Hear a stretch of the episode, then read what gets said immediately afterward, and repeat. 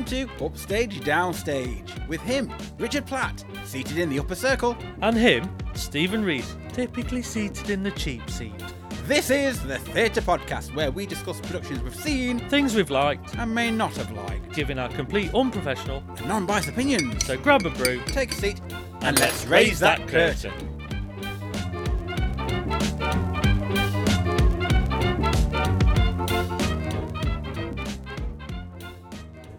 On today's episode, we'll be discussing Village Idiot.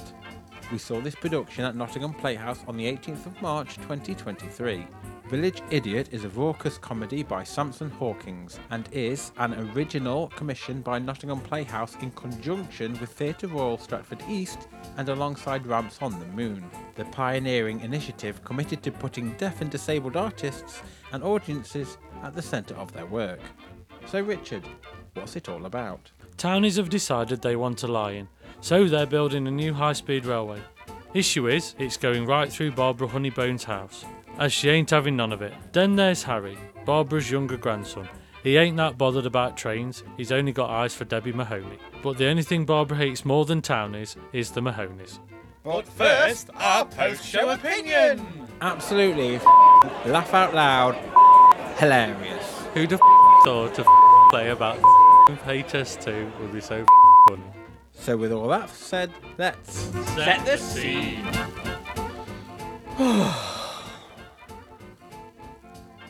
right, we're recording. Oh, are we now? So, what have you been faffing about at? Waiting for you. I was waiting for you to get off your phone. No, I was waiting for you. Can you can you put the paper down, please? right then. So I had a good life if I'm putting it down. Yeah. The paper. What? It's time to put it down. Has it had a good laugh? It's too early for that kind of a joke. It's a good one though. Choices. Debatable. So, Richard, would you like to uh, describe the set for our listening viewers about Village Idiot? Okay, I'll bring up a picture of it because I haven't got that ready. Well, you've had half an hour. You've been in this house half an hour. And all you've done is wolfed a banana like a seagull swallowing a chip. It's more like a Savoy. Well, it, I don't think it touched the sides. It pulled the skin back. Whoosh, gone. Well, when we walked into the the, auditorium. when we took to our seats in the auditorium. well, there was a curtain dropped, which was a big Curtain. vaudeville style. Curtain. Yeah, but off. On, it's fun. Yeah, it was a vaudeville style curtain with um, Tassels. not tassels, but it would- it was bordered with like your, your standard lights that went round a like a mirror or something like that. So it was it had a it had your, your standard look of an old school theatre music hall style production with above there was string lights of like just white lights just to show that little bit of showbiz more than anything so that's what we walked into I thought we just walked into the theatre. well we did but you know So Um, what we saw was a forest. Yeah, but I suppose when the trees. curtain like was raised, you were predominantly in the woods, in the forest at all times. You didn't really leave that space for the production, but set pieces were moved on and taken off to create different rooms, different spaces, different places. Yes, because it began in front of the curtains to give an announcement. Yes, That's I Yeah. think that's probably where you were going with that one. it was. Yeah. So the announcements were very much your traditional welcoming people to the show. If it was a if it was in a village hall or a, a, a revue show, and it was just a funny take on that. So it actually it's it started in the way that it traditionally done, welcoming everybody in the room, but then it started to just go a little bit off piste, didn't it? Mm-hmm. And then the curtain came up, and we got back into the action. I suppose with this production, we didn't really know what to expect because the title of Village Idiot, you didn't really know the context of what the production was going to be about. Who the idiot was? Yeah, you didn't you didn't know if it What- was what the premise of it Yeah. Are you finding this a struggle? Yeah, HS2 is being created and it's going to tear down through the forest and also through a particular house which belonged to Barbara. And she was the the main character, the lead in the play. And it was her family that was going to be affected. And the person who was in charge of the HS2 link was uh, Peter, who was her grandson. yeah. And I think. he think was begging for her to leave the house along with uh, her other grandson, Harry. Yeah, and I think it, it was clearly written about the destruction of, say, a a plan to install railways in areas where there's already existing properties and houses, which has happened before, and And a village life. Yeah, and then changing a whole sort of ecosystem really of of an area by you know just almost bulldozing it through. So you you know there's people talk about regeneration produ- projects, but it's always there's a there's either a fallout or an aftermath of that. So this is what it was really showing. It also echoed what it meant to be belonging to somewhere and being part Yeah. of a home, even if it was in a rural location. The family members and connections you do have within that uh, community, and how everybody seems to know each other. But then when you go away to the city, you sort of distance yourself from those previous connections, and sometimes probably even look back to those once familiar who know you well, and but you look to them in a, a- dim view as if they're they're not that good. So I suppose that's where the village idiot title is adapted there. And- and in a way- people from the city probably view those kind of people. Yeah, and in a way, Peter's character was also on stage to portray that almost transactional view on people's lives that well you can just move. You know where you live doesn't matter. And it's, it's almost like you've got all this money from a compulsory purchase order and it doesn't matter where you go but there's a lot more. It, it just showed that, that there's a lot more struggle than people realize emotionally and physically moving from an area that they're used to to just up sticks and move. It's not as clean cut as that. But it was to show that there's a lot of discussions that are probably held by townies or bigger pe- pe- people living in the cities where they're just looking at a map and going, well, we've got to go through this. We'll just buy all the properties through it and not worry about the the people that are living there. It's just we need to put this railway line through it. So that was it. Just showed the two sides really. Yes, and the family members were made up of Eileen Nicholas, who played Barbara, Philip Labey played Peter, Maximilian Fairley played Harry, and that was that little uh, family. And then you had Mark Benton playing Kevin and his daughter Debbie, which was played by Faye Wiggan, and then his, I think, all, all other son, Liam, played by Joseph Langdon. Yeah, yeah, that was. I think uh, that was the son. yeah, that but was Liam- definitely yeah. um, Joseph Langdon Kevin's also played Philip Labey's best friend from, From um, school. when I was at school. Yeah. Yeah. So this is a new piece of writing by Samson Hawkins. How did you feel about it? What was your first initial thoughts? I thought it was a very strong piece of writing in the sense of you could say that the subject matter could have been quite almost boring in its if you'd have heard that it's a production about the HS2 bulldozing an area you think okay here we go we're going to see something that's not necessarily going to be humorous or entertaining and I think that was good in the flip side that we saw that the writer had, had made it something that was actually a really funny but poignant piece of theatre than than what I almost expected when it started. Yes, it very much turned out to be the blueprint of the the backbone of the play for the structure and the plot points. uh, Totally. To to stem from that. Yeah, but it wasn't necessarily um, all about that. Although that did drive the narrative It and did, drive yeah. the story yeah, to, uh, to get them to react uh, throughout the the course of the play. I think the themes within this play was about belonging and home and family and relationships and what that means to people, but also not just in terms of the people and their connections, but also in terms of nature and the, the, the animals and things that are in these woodland areas that are going to have their own little burrows and nests and families uh, just decimated by this railway track just running straight through Yeah. their homes as well. It's not just about people, it's also about the nature and the environment as well. yeah, And- exactly. And, do we actually really need this um, train track just so someone can stay in bed for an extra 20 minutes? Well, yeah, exactly. and I think I think that was clear throughout this, and but I think it was very cleverly written in the sense that you, not all the cards were put on the table at the start of the production. You started to see things develop throughout, and I thought that was really you saw relationships develop. Or, It's also developing on uh, who the individual is. Yeah. And how they express themselves and find out more about them. Like, uh, did Barbara knew that it was within her, in her, to um, pick and fight for what was right Of course, as well. yeah. Would would she ever have envisaged herself going up a tree or chaining herself to a tree for this? Well, exactly. change?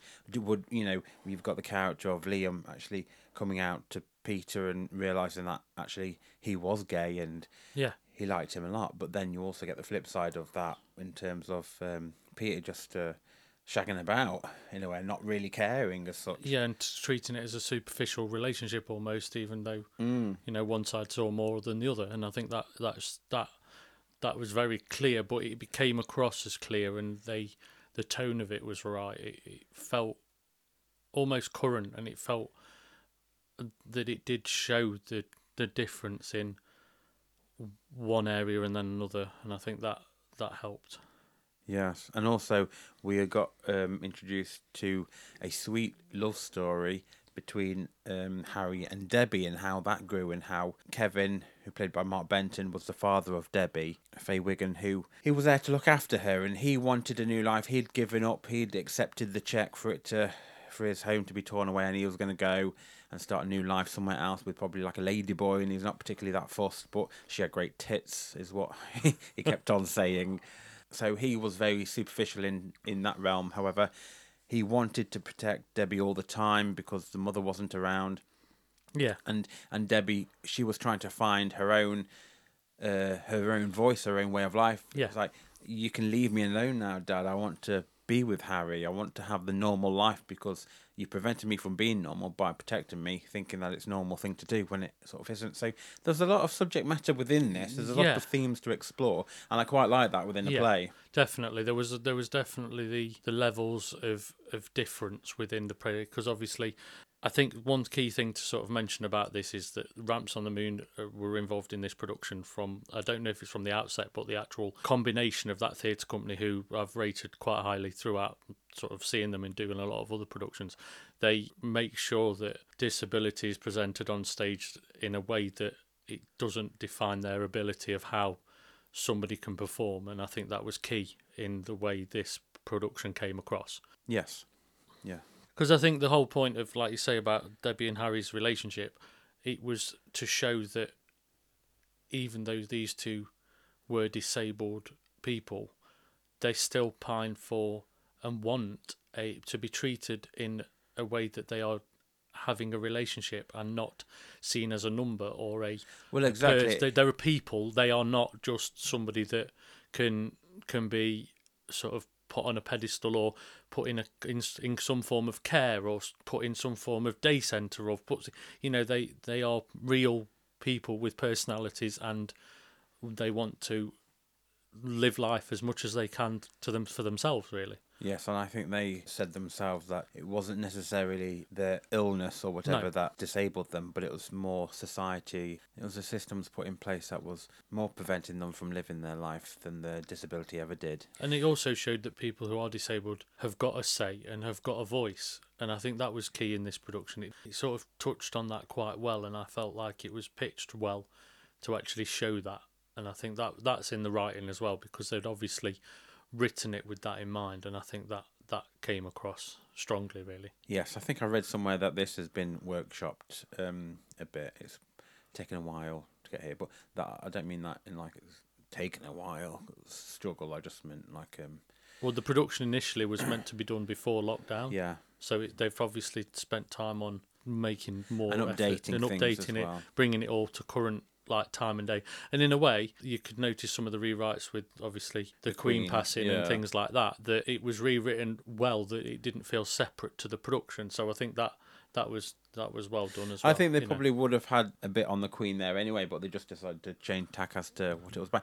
Um, on that subject matter, do you think um, it was a bit bit too soon to be poking fun at the Queen's death. I think one thing we've probably not gone into is the language use in this production. So I suppose in the way this is written, when we start talking about the way the language is, I think this production very much showed a depiction of a small village where almost no holes are barred. They'll say what they think in a way. And it was almost pub conversations, you know, the, the whole Queen thing for me, that people in general conversation may not be as attached to to the, the royal family as it were, but they, they see the Queen as a monarch and everybody, you know, points fun at certain situations or certain things they notice throughout the career of somebody. And I think it, it, I don't I think it touched enough. It wasn't I don't think it was maybe ill judged. I think it was done well in that way. I'm not quite sure if it was done well. I just think it was done through the eyes of the, let's say, village idiots. So they had the best intentions Yeah. of honouring it well, but by doing that and how the, it was uh, delivered specifically for that, it also made people laugh. And I that was okay. yeah, yeah, yeah. However, it just feels a little that it, it was a bit too much. But then, yeah, okay, they had uh, trigger warning outside, and Yeah. I'm not I'm not particularly bothered about trigger warnings or anything like that, you know. And like you said about the language, that it didn't bother me. I, I can understand and I can relate to these characters, and I can really relate to the writer, incidentally, a great deal because it's basically you're writing what you know, and if you surround yourself with those kind of people that do speak and think like that, I kind of get it completely. And in a way, if you look at how the opening scene with Barbara and her unapologetic truths that she would sit there and say, it felt for me like she'd helped Harry write that speech because when you heard her talk at home, there was a lot of things she'd say that people must not necessarily wanted to hear, but she would just say them outright and brashly. And I think that may be where that link came to as well. For in a way. those who've uh, never seen it, or I'm not sure if they want to go and see it or whatever, if you can envisage um, Catherine Tate's Nan, yeah, foul mouthed, very much like that. And um, I've only ever known people like that when they've had dementia speak like that. I've not. I've known a few that've done it without being However, dementia. it it's not new to me anyway. No, no, you no, of course So not. that was acceptable. Um, in terms of the the strong language all the way through, I believe that you know no one really gives offence, but people can take it. You know, if Yeah. people were offended in the audience, Yeah, of it's down on them. Yeah. you know, it's up to them if they choose to watch it or not. Definitely. You know, there were trigger warnings. I don't particularly think uh, warnings should be about there anyway. But I No. think, okay, it's it's polite to give people a notice or whatever if if Yeah, they do definitely. find it. I don't see the point in going around triggering and listing every little thing because you know a lot of people could be triggered about the smallest of things. However, with the language, I'd say it was thoroughly enjoyable. It was in context. Only some of the characters I feel swore more than probably what they should do because if you're constantly swearing, it loses the impact of the language and the time you want to actually say it because these swear words they can be used in a funny way. They they, can, really can. but yeah. it's got to have its moment it's got to Yeah. have its time with the beat and the uh, throwaway lines sometimes. It, it it can all be fun and this play was extremely funny but sometimes some characters i felt like they didn't didn't necessarily need to swear. No, I think one thing I picked up on, which I think I said to you on the night, I think it was it was Peter's character being the one that's left the village, gone hmm. away, become almost cleansed of of the way he used to live in the village. I think if they'd have held back a little bit more on the swearing for his character, so that when he came back to his family unit, as in his his grandparent and his brother, and he was there, if he'd have took a bit longer to actually not swear, and then started falling back into his his Old old, habits, habits, yeah. it would have had a bit more power. That like, oh God, I'm part of it as well, and it, I think that would have had more of a reaction rather than it, I think it was only probably it wasn't many pages into the script before he was back swearing as well. And I think if they'd have just, even if he'd not used full swear words and just replace them with something that was that was a link to the swear word, like you know fudging this or something, it would have it would have created more. Of a reaction of like, oh god, he's started again. It, it, I think Yeah. that's all it needed, really. A little bit, you know. There, and also you're playing with a bit more um, level. sort of uh, a class system because um, the more educated and affluent you are, the less swear words you technically Exactly. used, and sometimes you would swear Yeah. in anger or in certain situations, but you wouldn't swear like a trooper No. if you don't know that many words. It's almost when you call out. It's like it's got to be a little bit of a like, oh, it's like a react. It's like you forget yourself that you've done it, and like rather than it being as a as an every other word.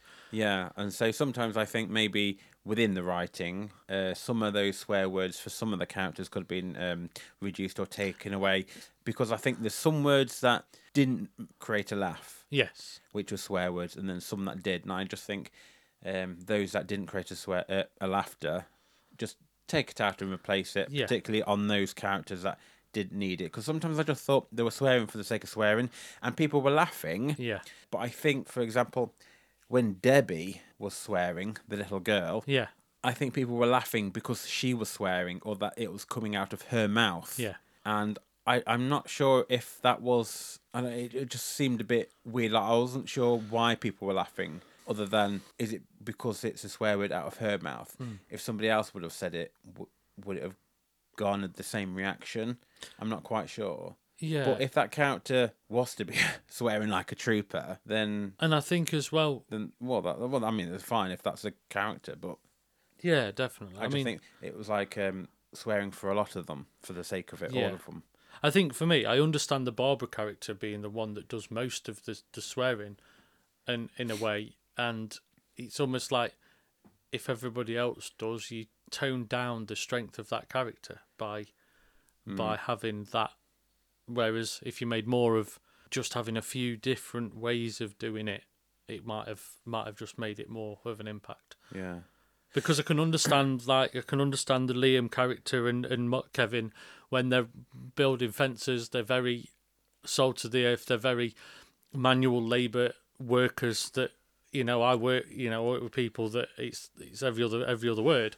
So Yeah, that- for that me, relatable, that's, that. that's relatable as that, well, yeah. and that that works. But and I think that then it makes sense to do it in those situations, whereas in other situations it doesn't necessarily have the. It's knowing when and to not and when to. I think. yeah. For example, the character of Debbie, maybe had she have not sworn, but the moment she wanted to stay and get married, maybe if she'd have sworn then, It would have been. Yeah. it might have had more of an impact. yes. For example, Yeah, definitely. Yeah. you know and also you know even though swear words can be funny and even if they are overused i always like to hear words or phrases that are instant put downs or other language or other words Yeah. that could mean just the same but is more inventive and more funny it's not just a quick word that's overly used Yeah. Exactly.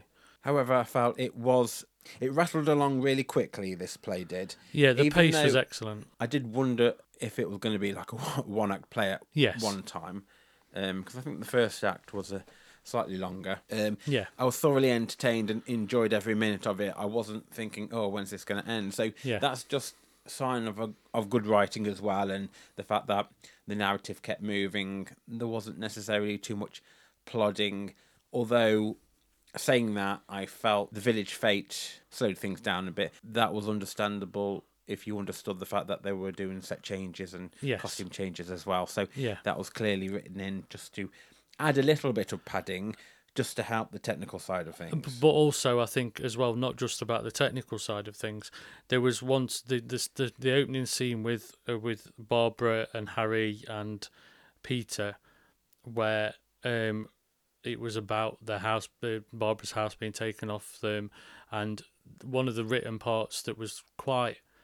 It was it was almost an unwritten part, but it was written in the in an, in an action was where Harry showed that he had a was was an, was on the autistic spectrum where he was actually struggling with uh, s- the conversations that were happening about losing home and he was actually physically showing that he was actually reacting to this and what you actually saw was his breakdown almost towards the end of that scene and I feel that if we didn't have the light and lyrical after that of the little sort of fete scene as it were it would have been difficult to go straight to the next scene and and not sort of distract from that because it was actually quite a shocking moment. I think that that that then you know it brought it back for you then to watch the next piece.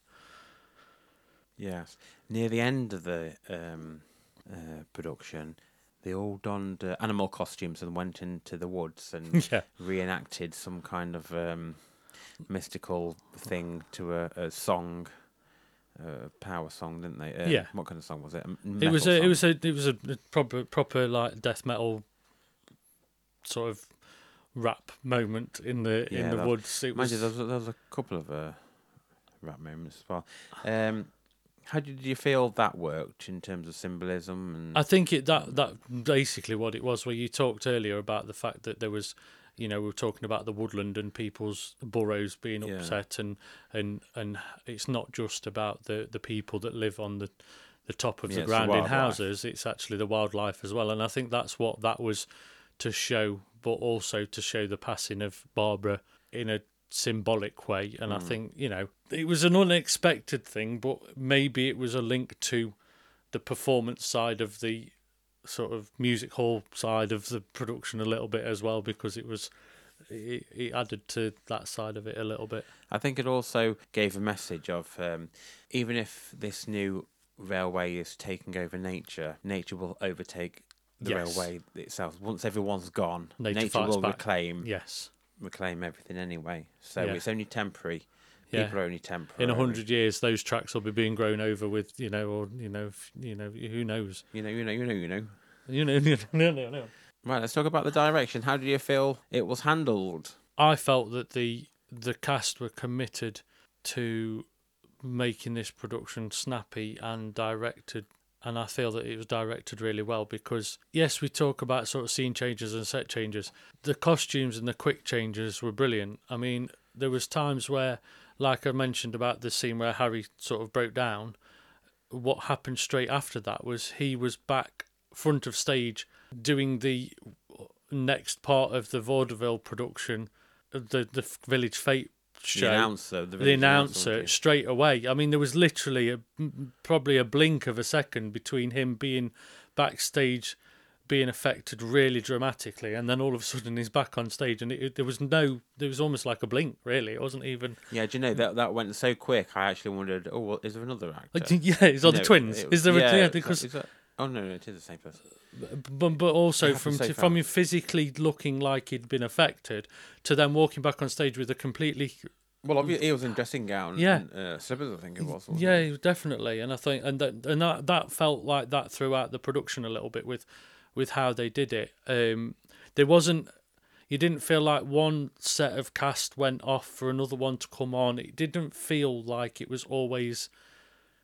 It was there was quite quite a few misdirects where you didn't expect that person to then suddenly come back out and be be performing on in front of the stage. The one that got me was when uh, Peter came out of the share. Yeah, oh, definitely. Wow. Yeah, Okay, I I think it was just going there. mentioned almost in a throwaway comment. Yeah. uh, uh, you know about him doing doing drag in London and this that and the other. Because obviously every gay person has to do drag in London. Yeah, don't of they? course. Yeah, of course. Of course, but I think we didn't. I think it didn't expect that to happen in that way, and I think it was really sort of quickly done. And it wasn't long since he'd left stage for him to come back out, and I think that was. Yeah. But overall directing, I thought was really good. I mean, you could tell that it was. It must have been a fun production to work on, Yeah, they looked like they all had a good time. and it felt like a team. I felt like I felt like they were all working together a little bit. Yes, I thought the. Uh, I mean, uh, shout out to the director Nadia Fall. She worked really well on this and uh, making everyone, as you say, do those uh, seamless links and uh, the the changes and and whatever. And nothing felt um, off putting or or No. strange at all. Even the the animal scene at the back and th- there was a lot of other things as well because there was so much in this production to get the uh, the actors all to gel and do those little performances in the village fete and then change and just act in the actual play the narrative of that play as well there was so many little segments to fine tune and detail and Yeah. it, it came across extreme exceptionally well And I think energy even- never really even the- dropped, did yeah. it? There wasn't really any points where energy was sort of lacked. yeah Moving on to our next segment, as we say, we're Here for the drama. So you mentioned about um, Maximilian Fairley, ha- the character of Harry. No, Yeah. the, the actor playing the character Harry, Yeah.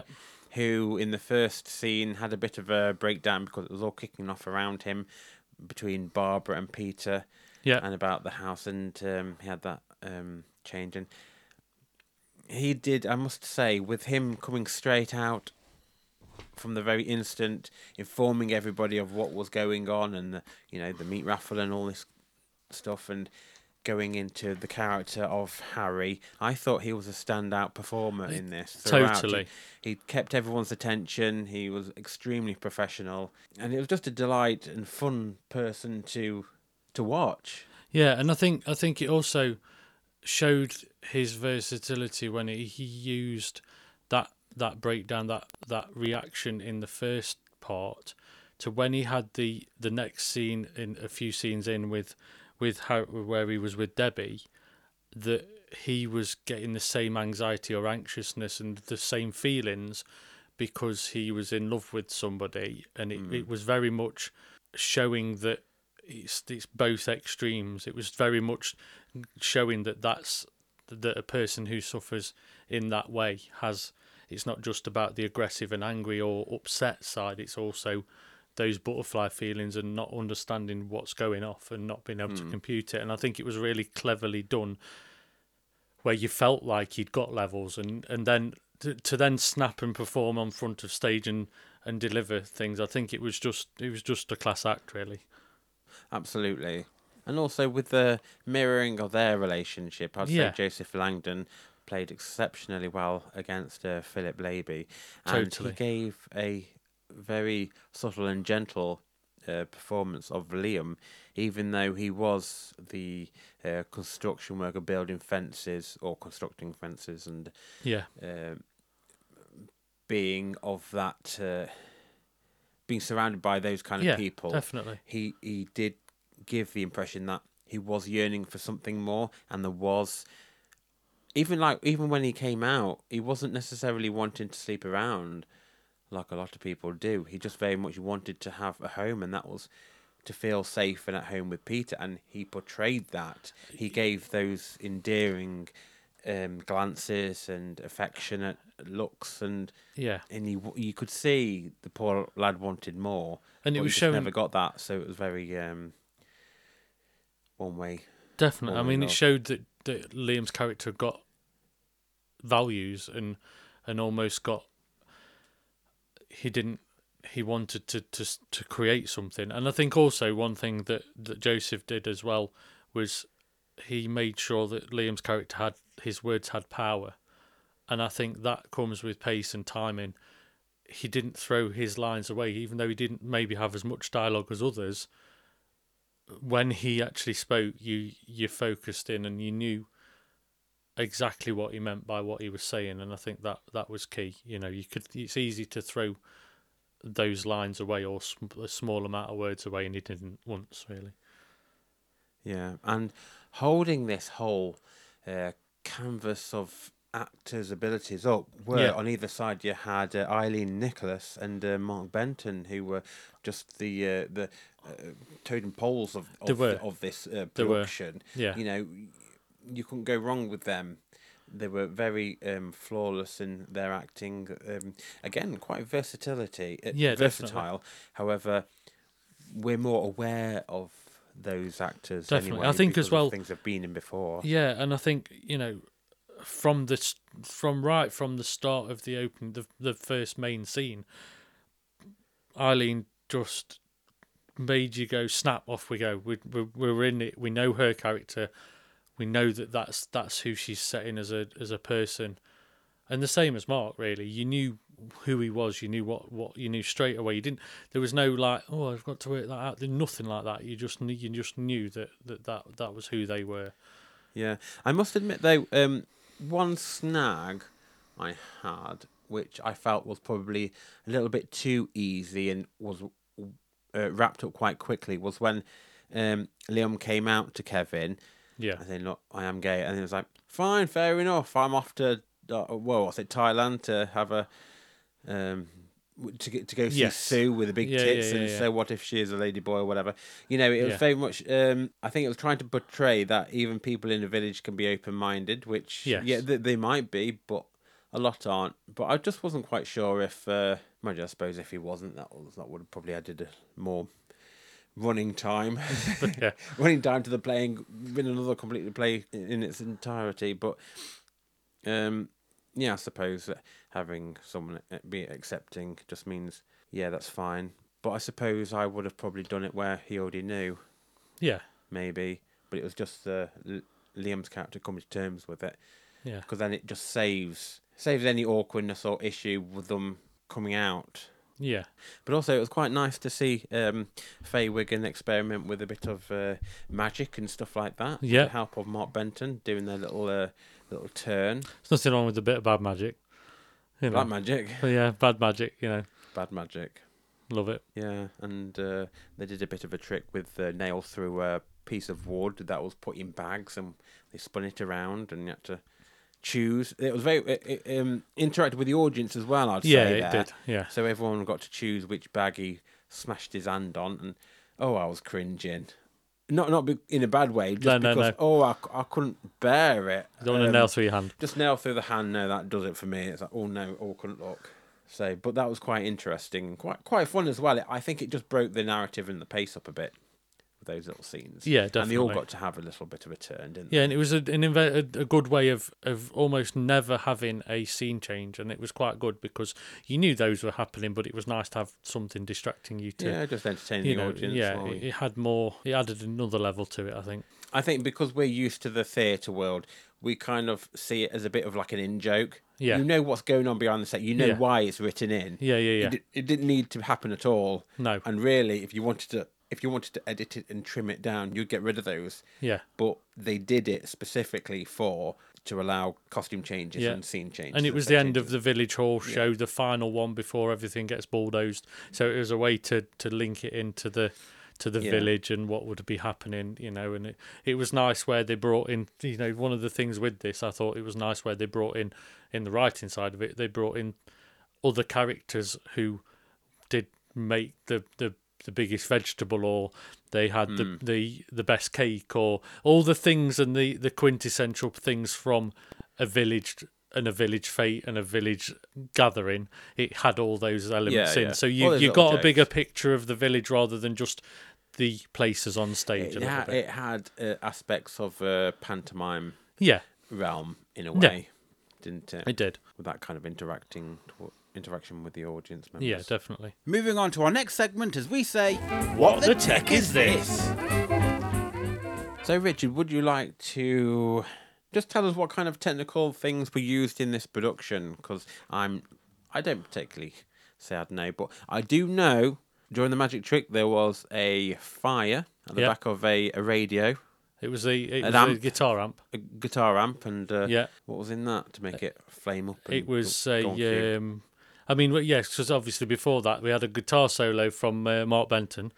oh, yes, before the that's right, magic yes. before magic happened. So he brought his guitar amp out to, to be part of that. We didn't know that there was actually a um, the flame effect in the back of the actual in the back of the uh, the the guitar amp, and Debbie's character made the flames appear. So Debbie made the as part of her magic, she made flames appear at the back of the guitar amp, and it was it was done with you know there'd have been a gas canister and a trigger that would have been linked to to a to an offstage sort of button that would have done it on cue. So there would have been somebody off stage because obviously when you're involving flames and things, you've got to be very careful how you do that and and not for long. So yeah, but it worked really well. I thought it was it was funny. It was unexpected a little bit. Yeah, yeah, it was. It certainly made people react. Yeah, definitely. If the script didn't make them react, uh, that did. Yeah, it really did. I did notice that I think it was um, Faye. I, I'm not sure if she had a bit of a mic drop out sometimes. Yeah, there was some a couple, scenes when she was yeah. sat on the the little uh, rot- rot- rotunda thing. yeah on um, the the roundabout the roundabout thing. in the park. Yeah, sometimes at the beginning of her speeches just seemed to have like uh, you could hear her naturally speaking on Yeah. set, and then it, you know, it. it And I think sometimes that can be positioning of you know the mic at the point or almost where they turn the head or things like that. Yeah. It can be you know anything like that. So that that can have an effect. Lighting really was generally it was almost traditionally. There was a lot of a lot of light on this. I think really there was they were used within the trees to create almost shadows or effects. They had a lot of park hands and a lot of traditional light fixtures that just created A depth. the depth yeah a depth within the within that setting so so that helped and and really the scene you talked about with the uh, the animals where they were in the coming through the woodland they used a lot of light at the back that almost made it look like street uh, car lights coming towards them or like builders lights like within the trees that like, Like they were diggers in the being dig- background yeah, on it the way. They were digging. Yeah, it felt like that that sort of scene. Rather, so it, It- it, felt like we'd shrunk down into a small, small like the, sort of the, borrower's op- size. the opening scenes to Animals of Farthing Yeah, Wood. yeah, it did, did, yeah, it did, it did have that, Yeah, that element was to quite- it. Oh, oh, Yeah. I love that scene. I, I felt like we'd That climbed into yeah. Farthing Wood, to be fair. But that and that's a good thing because that's how we want you'd want it to be depicted.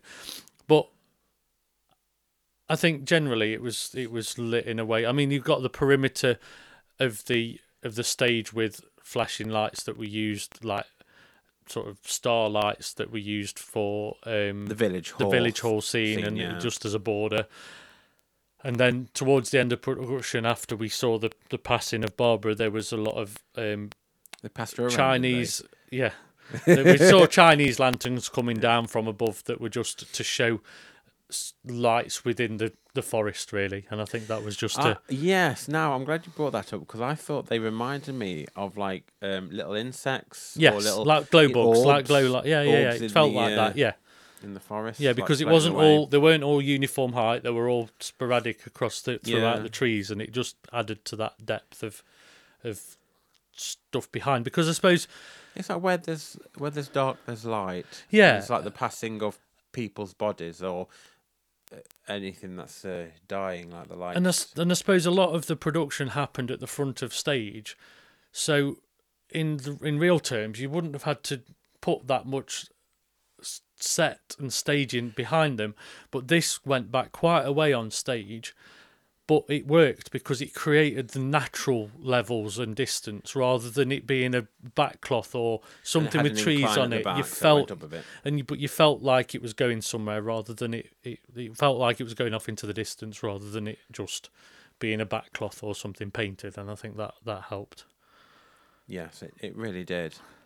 Sound wise, there was a lot of background sound effects, so it was a lot of uh, like when they were outside, there was you could hear birds tweeting and you know animals in the trees. Well, you, there was a lot of sort of atmospheric sound effects rather than there wasn't a lot of music. They only used it a few times. They used more in the sound wise in the recordings of the announcements before Harry would walk on stage, or the, Yeah. there was some there was some voiceovers that helped just take you back to the to the sort of village hall scene rather than so you knew the difference between the two almost, and that that just helped. Yes, it was um, interesting as well when they were building the fence as well. Yeah, because they they dug out uh, two holes and the two holes one of them were filled with soil but the other one particularly wasn't Yeah. but i think the one that liam was digging up or putting the actual post in because Yeah. doing this fence um i felt maybe a sound effect or something could have been in there to make it sound a bit more heavier or maybe of putting something in there yeah, like they did with the other one because Yeah, 'cause- I I just heard something banging on the set yeah. I think it was good when you know, like you say, I think Peter Peter was actually digging out a hole, and they'd actually put a, underneath the stage there was actually soil. I think it was just nice that they had the nod to little hidden things on the stage where you saw them busying. You saw Peter busying himself with the fencing tools to actually uh, extract soil out of the ground and they could have just done it without anything but it actually happened and he he brought out a considerable amount so that you could see the the amount of soil that he was bringing out. It wasn't just a little bit as a light nod because it's easy to just have a oh it's a little bit of soil but they actually there was enough of a, a pile of it. Yeah, you could have done it with um, shovels as well, but the Yeah. fact that they went to detail to have a specific tool used, yeah. I think that was the writer's intention to make sure that his trade yeah was on the was the di- displayed on displayed stage on yeah stage. Yeah, yeah um, just to give authenticity, really. Yeah, and it almost felt like you're two farmers chatting on a farmer's fence. It's that leaning against a fence, chatting away, and I think they showed that really well. As in, it's part. It was, you know, a lot of talking and conversations happen while people are working, and they got that across really well. And I thought that was, you know, good in that scene. I think as well with Barbara's when when Barbara died within the um, scene and with the animals. Um, one thing that they did technically on stage was they they hid a, f- a Well, fan. she fell off a tree, didn't she? She fell off a tree, so she was uh, she was hooked on the tree, and then there was a flash of light and fell on the tree. But Yeah. right at the end of the production, she actually went. It she she sort of disappeared into the woods, as it were. But she did this with a they they had a fan hidden on stage, and and she she had some confetti in her hand that actually Yeah. sent it off, off up into the trees, and I think it it worked really well because it you didn't really know it was going to happen, and it just was a really nice, poignant moment. Yeah, a nice way to show that her spirits now uh, left the ground. Yeah, But also, she went from the animal costume. Uh, she took that off to be in uh, like a silk nightie. Yeah, silk something, nightie, yeah. yeah. But I thought it, it ended it ended it really well. Um, I think that was the that was key to this. It was all the technical aspects were very subtle, subtly Mm. done. There was you know it felt right. There was no, it wasn't overly. There wasn't even the set pieces and the staging and everything was was enough. There were the props and things that they used was there was never really anything more. I suppose the other te- technical thing I'd probably mention is there was good use of microphones that we used for the village fete that were hidden in some of the props for the other scenes. So there was a scene where Barbara sang her song about basically turned into a bit of a pro- protest song to to to basically say get out of Cyrisham and she actually walked over to the box in the room and grabbed the microphone out of one of the packing boxes. So it was already Yeah. placed on stage, and it just, for one thing, it tightened up and the it sped up the scene change. But it was just good because it went from one scene to another, and she took her coat off and she got a glitzy coat on underneath, and it was a quick change, but it was, it just worked really well. Was there any f- faux pas that you can uh, think of? The only thing I can think of really is just uh, when Liam tied himself to the wobbly tree at the back. That was quite funny. Yeah, Actually, you know, yeah, lean up against it to wrap the, the chains around. obviously got it some it dead roots. yeah, yeah, yeah, yeah. They didn't need a bulldozer for that one. No, Just that to- one had just just blow it. on it. Yeah, it's fall gone. down. No, I Yeah. don't think there was anything major that there was. I don't think I noticed anything that went wrong. No, really. I it think was, a, it was a good set. It was a really It nice was. set, and I think it just did it itself justice, especially with all the other bits and pieces they brought onto it. definitely. It, it didn't need any more, to be honest. The writing stood up for itself, and Yeah. uh, the actors performed uh, tremendously. Yeah, really did. And now it's time for Rewind, rewatch. Now then, Richard, for our rewind rewatch section, what's it going to be?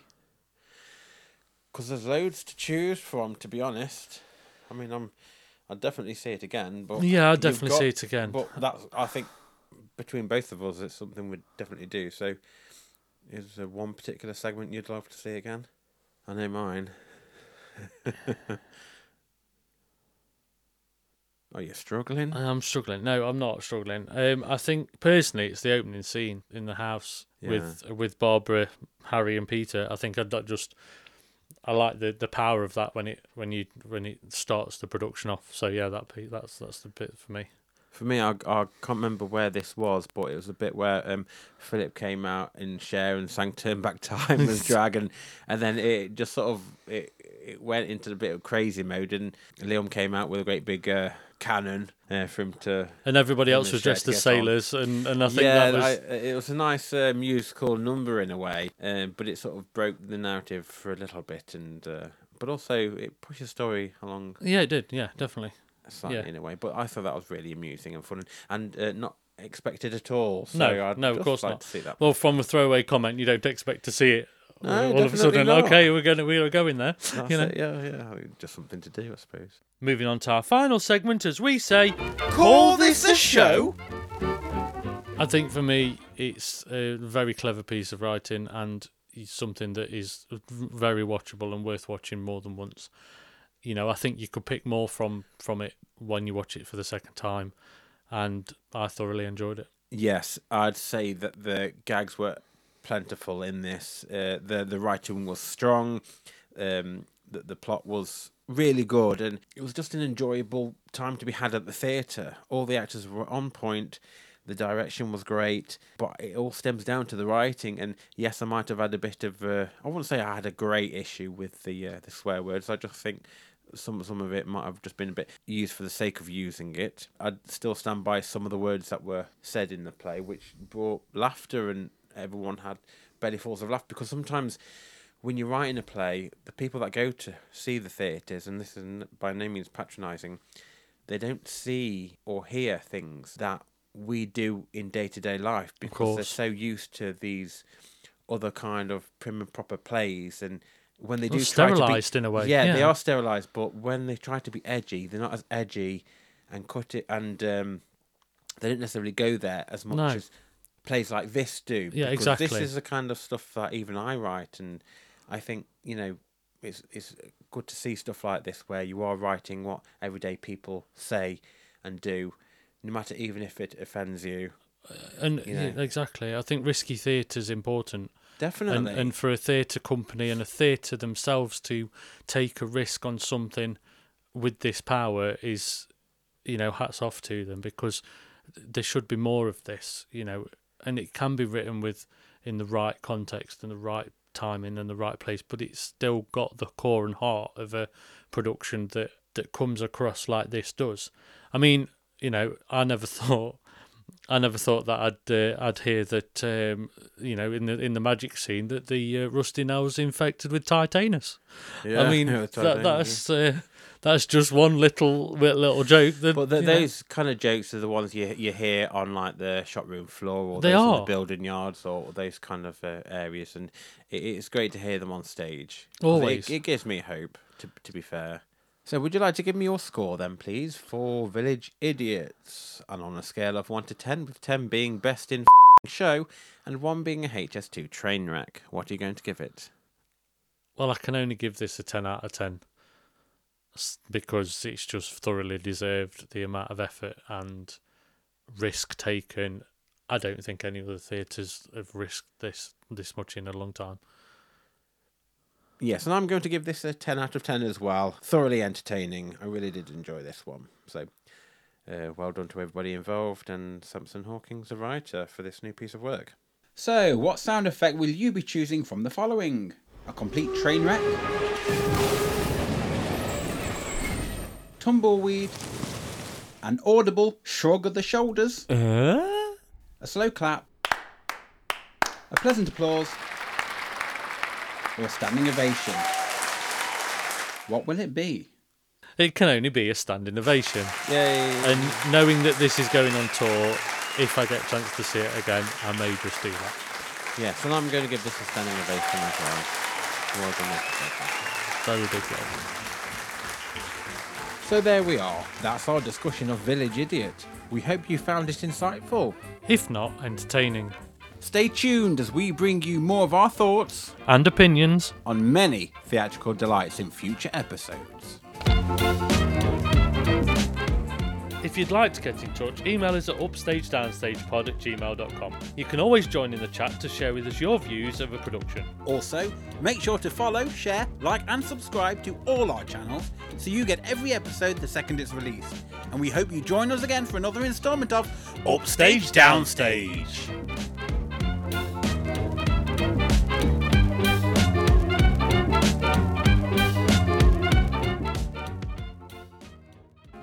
Thought you were going to go on to something more then. Oh, well, I don't know where I was going to. That's why my brain was just. I thought I'd need to stop. But, The brain overthinking. fog. You're two farmers chatting on on a on a god on a, on a, On a farmer's fence. Well, it's one thing I'd say lighting wise is well, not one thing, Two things? three things, Oh, three things. just the three. Um, Go on, number one. What is it? well, I'm just going to talk about lighting. So, You've gone a bit dead quiet and. well, it's because I'm trying to like it's- you're trying to be serious, aren't we about it? No. Well, we are, and we're not. I think. entertaining. Yeah, I know, but I can't remember everything that happened. Um, See, left it too late again. no, we're not. It's not that bloody long. You- see, it's catching. It's not. can't I remember, it's know, been two weeks. ADHD.